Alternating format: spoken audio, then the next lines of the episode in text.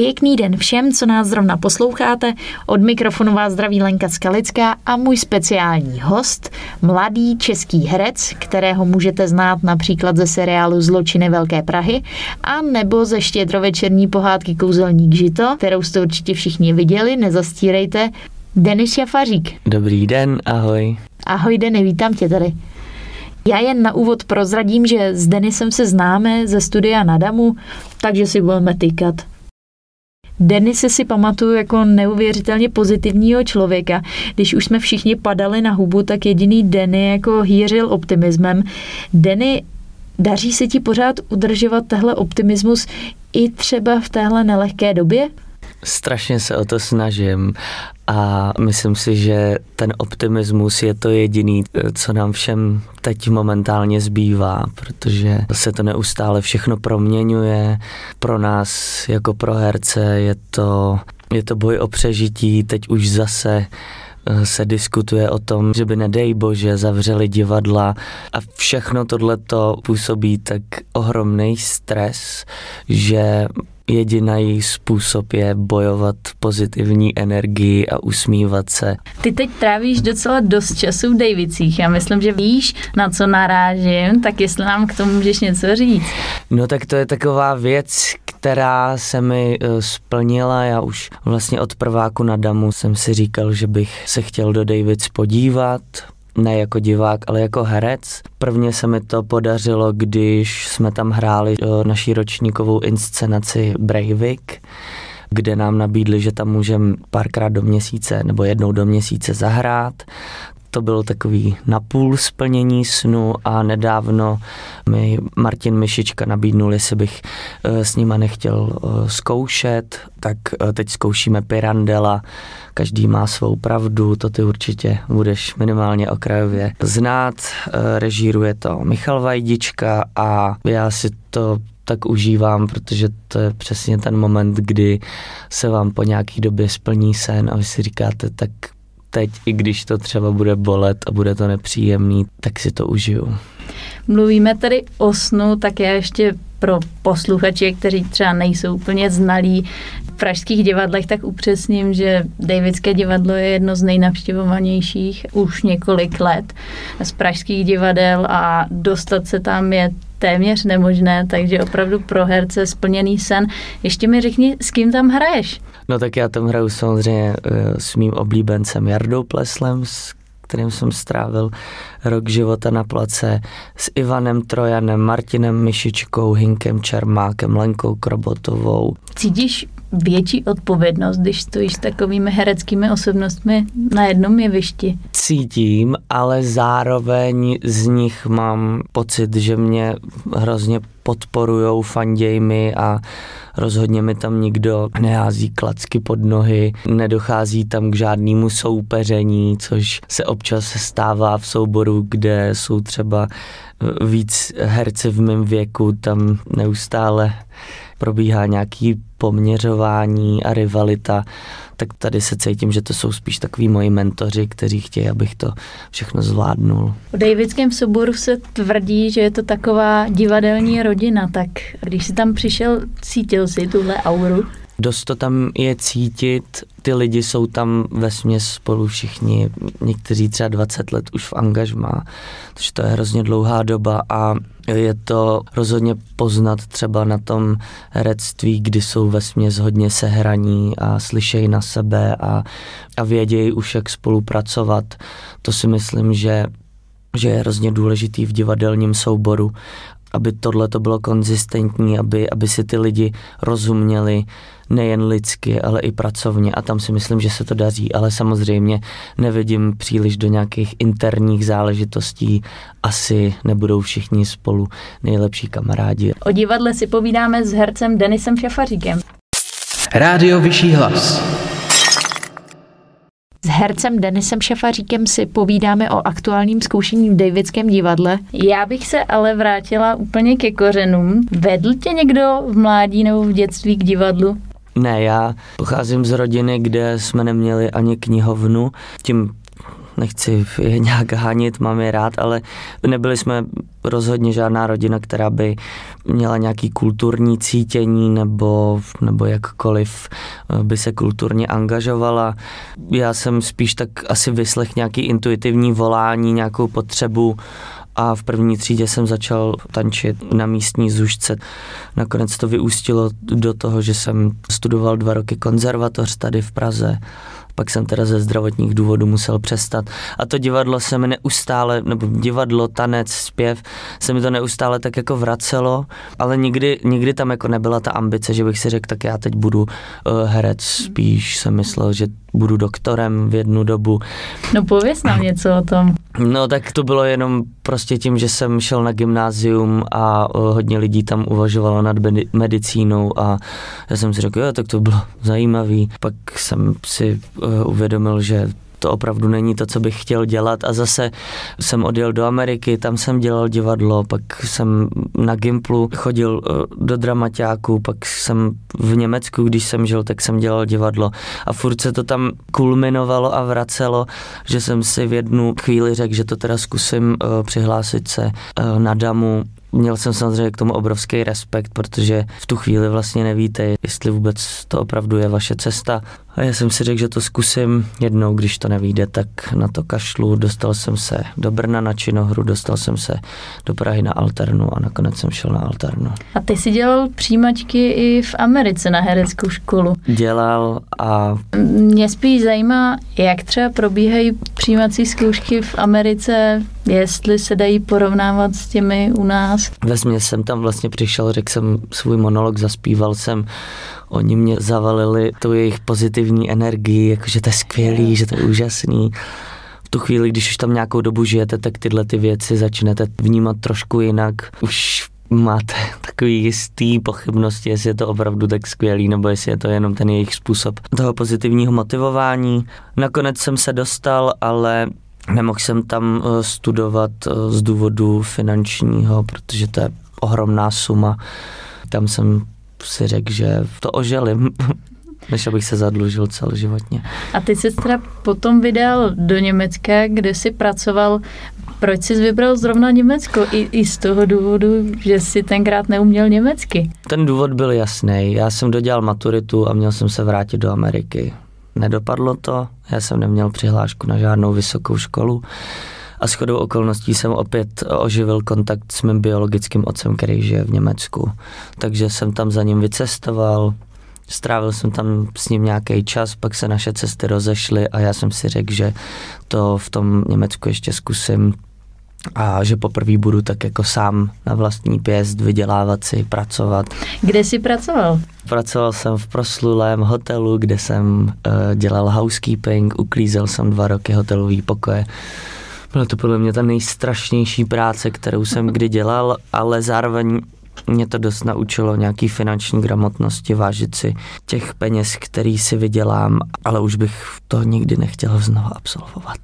Když jsi potom rozhodl přihlásit na DAMu, teda na katedru alternativního loutkového divadla, Popiš nám ty přijímačky, protože se vedou různé legendy o tom, co tam člověk při těch přijímačkách musí dělat. Dělal si třeba radiátor nebo Jasně. takového. Přiznám, že ta alterna pro mě byla jako nějaký backup, nějaký jako záložní plán a já vůbec netušil, co to znamená, ale vůbec. Přišel jsem na přijímačky, netušil jsem vůbec, jako, co po mně budou chtít. Na mě vlastně byli hrozně milí, já jsem tam měl monolog, ten monolog jsem pak převedl do nějakého pohybu. Cítil jsem, že oproti tomu Brnu nebo té činohře tam byl víc potřeba nějaký jako osobní vklad být nějak lehce autorský v tom vyjádření, ale naopak si myslím, že, že ty přijímačky byly velmi přátelský oproti těm jiným katedrám a někdy tam po nás chtěli něco mm, takhle absurdního, ale to podle mě bylo jenom z důvodu, aby viděli naši nějakou pohotovou reakci a naši kreativitu, to jestli dokážeme vykročit z nějakých svých eh, bezpečných zón. Nalaď si nás na internetu a poslouchej nás v aplikaci. Stáhni si apku radia.cz z Google Play nebo App Store a poslouchej nás nonstop. O divadle si povídáme s hercem Denisem Šafaříkem. Denny, nemůžu se tě nezeptat, protože mě to strašně zajímá a tenkrát jsem se tě na to nezeptala. Když jsme spolu chodili na damu, tak jsme tam měli takový jeden společný předmět, jmenovalo se to dialogické jednání s vnitřním partnerem. Tak jestli bys mohl jenom v krátkosti říct, jako o co se jednalo a jak se přitom cítil? Já doteď vlastně nechápu, co to bylo. Ale hrozně mě to bavilo, ale uh, vůbec nedokážu jako rozklíčovat, co to pro mě znamená v dnešní jako praxi divadelní. Je to prostě taková zvláštní komunikace sám se sebou. Mě to spíš vlastně strašně frustrovalo, protože eh, jsem neustále podle mě tak jako my všichni eh, v těch hodinách bojovali s tím, že jsme vůbec eh, netušili. Já abych to jenom trošičku přiblížila, jak to asi probíhalo, tak šlo o to, že jeden člověk se postavil do prostřed úplně prázdné místnosti a prostoru a snažil se objevit v sobě svoje vnitřní já a navázat s ním nějakou komunikaci. Ale právě se dostáváme i k té další otázce. Já jsem si myslela, že ta Altena je hodně o těchto věcech. Já jsem viděla jedno vaše absolventské představení a tam si asi tři čtvrtě hodiny skákal s nožmo na místě. A já jsem říkala, sakra, jak to může přežít?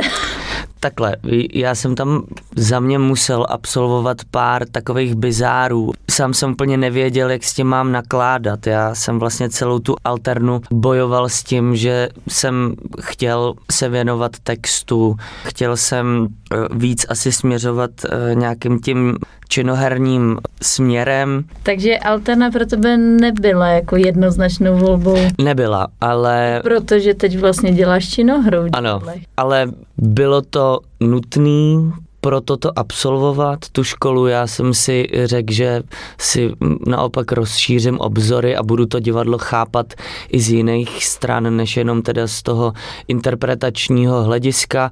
Některé věci mě tam tolik nebavily, naopak jiný mě přišly velmi zajímavý co se týká toho zkoumání nějakého hereckého projevu, který nemusí být založený jenom na tom, že něco říkáte a vytváříte postavy. Ale samozřejmě skákání 40 minut s nožmo, tak to pro mě... Co na to tvoje kyčle? Je? Moje kyčle, moje celé tělo trpělo, ale já sám jsem úplně nepochopil ten uh, význam, ale absolvoval jsem to. Ty se v závěrečném ročníku, kdy jste vlastně připravovali absolventský inscenace, tak si vyhrál casting na seriál České televize Zločiny Velké Prahy. Co jsi z tehdy řekl? Věděl jsi vůbec, co tě čeká? Tam jsem se musel trošku odtrhnout od toho ročníku. Původně mi bylo slíbený, že to můžu absolvovat v kombinaci se studiem. Záhy na to se to změnilo na to, že nemůžu být součást ročníku a že musím přerušit nebo se studium rozložit. Já jsem strašně rád za to, že jsem se tenkrát rozhodl, protože to studium přeruším a následně dodělám, protože ta zkušenost na těch seriálech Zločiny Velké Prahy byla ohromná a budu z ní ještě dlouho čerpat. Trošku mě mrzelo, že ta škola mě nevycházela vstříc, Nakonec jsem zatnul zuby a minulý rok jsem udělal státnice a tímto je pro mě kapitola eh, Damu uzavřená. Tvými nejbližšími hereckými kolegy byl Jaroslav Plesl a Jiří Langmar. Nebudu se ptát, jak se s nima hrálo na place, to konec konců diváci mohli vidět. Spíš, jestli můžeš prozradit nějaký takový perly ze zákulisí. Minimálně s Jardou Pleslem jsme si po dobu celého toho natáčení hodně sedli, takže tam se z nás stali velký přátelé.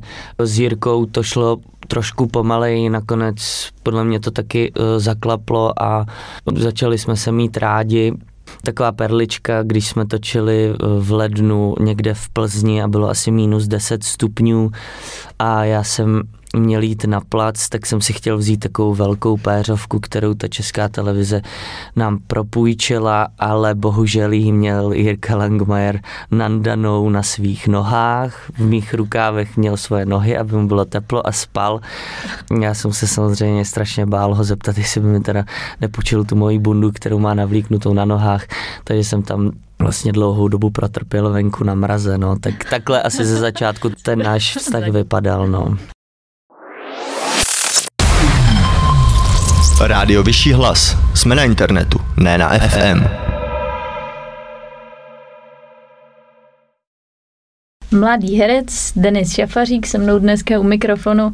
Já bych se teď chtěla zeptat na úplně jinou věc, protože jsme se bavili o tvém herectví, ale ty si nedávno režíroval svůj vlastní film. To je pravda, to je velká velká zajímavost v mém životě, kdy byl ten dlouhý lockdown, prostě takový ten moment, kdy ztratíte úplně všechno ve svém životě. V tu chvíli mě nějak osvítila můza, napsal jsem ve třech týdnech 15 uh, eh, povídek, s mým kolegou Štěpánem Gajdošem, který studoval režii se mnou v ročníku, tak jsme to chtěli udělat na divadlo, ale v tu dobu to divadlo jak si ztrácelo smysl, tak jsem řekl, že to natočíme.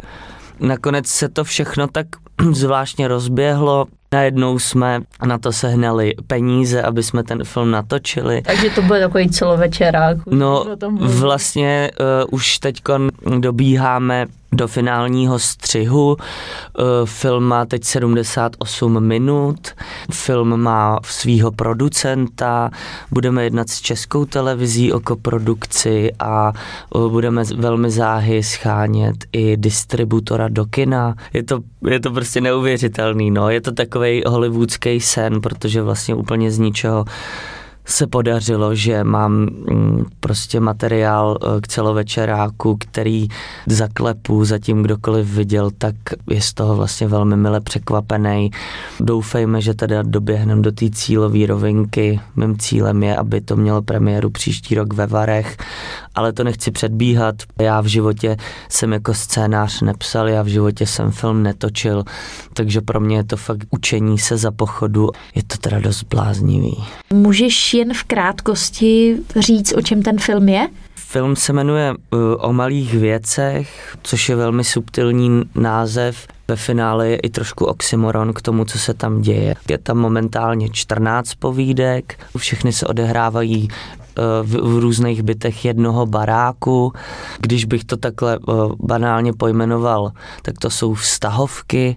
Snažil jsem se eh, dát těm povídkám nádech jistý absurdnosti, bezvýchodnosti. Je to dost tragikomický a mm, chvílema podle mě trošku, uh, trošku zahranou uh, nějaký, nějaký etiky, někdy je to fakt vlastně hodně nepříjemný, ale je to nějaký můj pohled na svět, který mám pocit, že je prostě jako nelítostný a právě nedá se s tím dělat nic jiného, než se tomu budeme smát. Tak jak o tom mluvíš, tak to teda vypadá, že si od začátku jako předpokládal, že si to sám zrežíruješ. Jak říkám, ta ambice ze začátku nebyla tak velká, takže já když jsem si řekl, je, tak to si zrežíruju, tak hmm. jsem si v tu chvíli neuvědomoval, co to znamená. To když se ten, ten kolos rozjel, tak v tu chvíli jsem se samozřejmě úplně sesypal, protože jsem zjistil, že jsem v životě nic nerežíroval. Před prvním úplně natáčecím dnem eh, s Vandou Hybnerovou a Kubou Žáčkem, tak já jsem měl třeba 14 denní přípravu, já jsem si schlí, eh, schlížel prostě filmy, který jsem měl pocit, že sdílej nebo rozvíjejí nějak tu uh, poetiku, kterou já tam chci mít. Zkreslil jsem si storyboardy, neustále jsem to konzultoval, bylo to jako uh, strašné množství práce, ale pak postupně už se to nějak zautomatizovalo, najednou jsem se cítil bezpečnější, najednou uh, jsem přesně věděl, co těm hercům chci říkat. Všichni ty herci, i když to jsou ve směs moji kamarádi, tak byli ohromně trpěliví. Uh, nikdo tam se nesnažil se mnou bojovat, všichni vlastně věřili té mojí vizi a já strašně doufám, že až ten film uvidí na premiéře, takže že si jako, že budou rádi, že mě tenkrát věřili v té vizi, kterou tam mám a to, jak je nutím vlastně hrát. Měl bys sám sebe jako režiséra rád? Já si myslím, že ve finále jo, protože uh, já jsem se s chodou okolností nedávno setkal s režisérem, se kterým jsem jako silně nerezonoval a uh, opět jsem si skrze to uvědomil, že i když já jsem byl pod strašným tlakem takže jsem vždycky se snažil, abych se k těm hercům a k tomu štábu choval dobře, aby tam byla dobrá atmosféra a hrozně se to vyplatilo, protože mám pocit, že ty herci byli mnohem svobodnější, mohli jít do větších extrémů, eh, neprobádaných vod a to přesně já potřebuju. My nejsme rádio, my jsme vyšší hlas.